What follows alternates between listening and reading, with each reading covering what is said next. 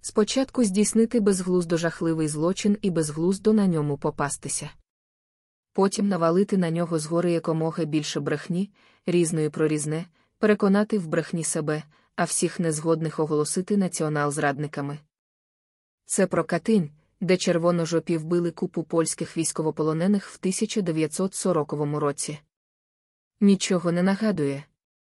Типово чекиськими способами, руки зв'язані за спиною, постріл в потилицю з близької відстані.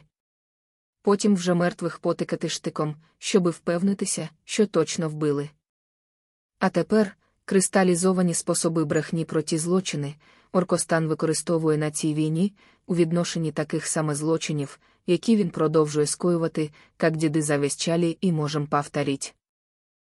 Насправді не так. Тому що жодних способів відбілювати себе Оркостан не придумував і не збирався використовувати як матрицю. Бо навіть про це не думав. Він просто завжди, протягом свого існування, ще з ординських часів, використовує один і той самий варіант дій вбивство людей.